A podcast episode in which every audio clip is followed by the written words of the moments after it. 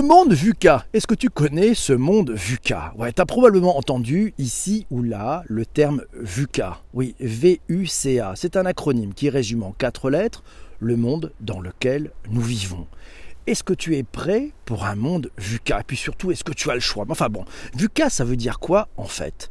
Selon Wikipédia, VUCA, c'est une doctrine militaire, puis c'est devenu une doctrine économique décrivant les aspects de volatilité, V comme volatilité, U comme incertitude, voilà c'est la traduction en anglais, donc volatilité, incertitude, C pour complexité et A pour ambiguïté. Volatilité, incertitude, complexité et ambiguïté. C'est le monde dans lequel nous vivons.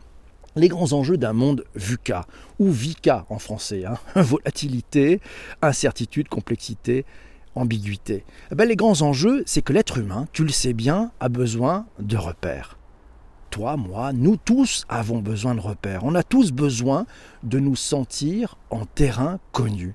C'est pour cela d'ailleurs que majoritairement les humains n'aiment pas le changement. Non, et encore plus quand ça se passe trop rapidement. On n'aime pas le changement, et alors quand c'est en plus des changements rapides, on déteste ça. Un monde VUCA, c'est un monde où nos repères du passé volent en éclats, tout simplement. Et ça, ça a pour principal enjeu de nous déstabiliser profondément. Dans un monde VUCA, les choses tenues pour acquises ne le sont plus. Les repères s'effondrent, les repères deviennent flous, ils sont changeants. Nous sommes confrontés à notre propre incompréhension face à nos pertes de repères et tapinons loin de là, tapinons loin de là, la peur attend son tour pour nous envoyer son lot de stress, d'angoisse face à un environnement que nous ne maîtrisons plus et qui peut nous sembler hostile si l'on ne reprend pas la main. Alors, tu vas me dire comment faire face dans un monde VUCA, comment reprendre la main? La réponse est simple, même si sa mise en œuvre va te demander de nombreux efforts d'adaptation. La réponse tient, selon moi, en quatre lettres, quatre autres lettres pour combattre le mal par le mal. Et la réponse, c'est VUCA aussi. Mais on va changer ce qui se cache derrière l'acronyme. VUCA. Alors il faut que tu développes ton propre VUCA, mais avec pour toutes ces lettres une autre signification.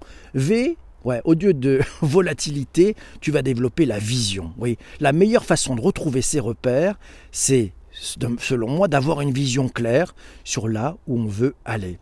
Et si tu ne sais pas, il va juste falloir trouver très vite ta vision. Ouais, ça c'est important. Le U, eh ben, c'est partir d'un sujet très simple l'unique. Ouais, tu es unique. Ouais, ce que nul autre que toi ne peut faire et offrir aux autres, c'est ton unicité, une vision et être unique. Oui, donc ça, ça c'est important d'avoir ces choses-là. Le C, c'est le collectif. Ouais, faire les choses avec d'autres, ça te permet d'être vraiment bien dans ta peau, surtout quand c'est au service d'une vision qui est partagée par les autres, par tous, et que tu peux mettre ton côté unique au service du collectif. On a vu le V, on avait le U, on a vu le C. Le dernier, là, c'est pour l'agilité. Avancer vite, se planter, corriger vite et pivoter si besoin pour s'adapter en permanence. Et oui, c'est ça mes quatre conseils. Voilà, avoir une vision, c'est les premiers points. Être unique, voilà, ce que nul autre que toi ne peut faire, c'est pour travailler en collectif, parce que tout seul on ne fait pas grand-chose, et puis A, c'est pour l'agilité. Pour aller plus loin, j'ai une question très simple pour toi.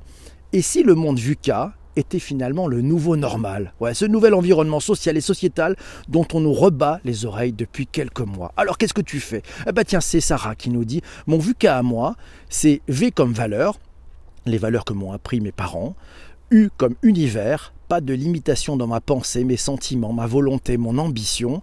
C'est comme café, ces petits rituels, et A comme amour dans tout ce qu'elle fait. À demain. Merci beaucoup, Sarah. C'est clair que ça va pas se calmer bientôt, nous signale effectivement Laura, et ça va pas mal changer. C'est Corinne qui nous a donné le mot de la fin, mais on donnera le mot de la fin juste après. Isabelle qui nous dit J'aime beaucoup le principe de trouver une interprétation positive d'un même acronyme. Merci beaucoup, Isabelle, et merci Laura qui nous dit Jolie déformation.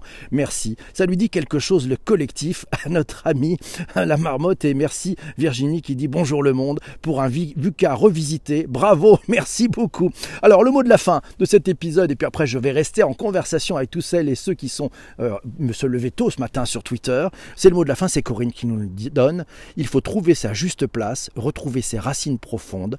Amour et transmission participent de cela, lui semble-t-il. Merci Corinne pour cette belle conclusion. Toi qui écoutes ce podcast sur les plateformes de balado diffusion, je te donne rendez-vous très très vite pour un prochain épisode. Si tu n'es pas encore abonné, fais-le tout de suite. FLTDS, abonne-toi à ta plateforme préférée, à ce podcast. On se retrouve très très vite pour un prochain épisode. Ah ciao, merci beaucoup. Salut et partage, partage, partage.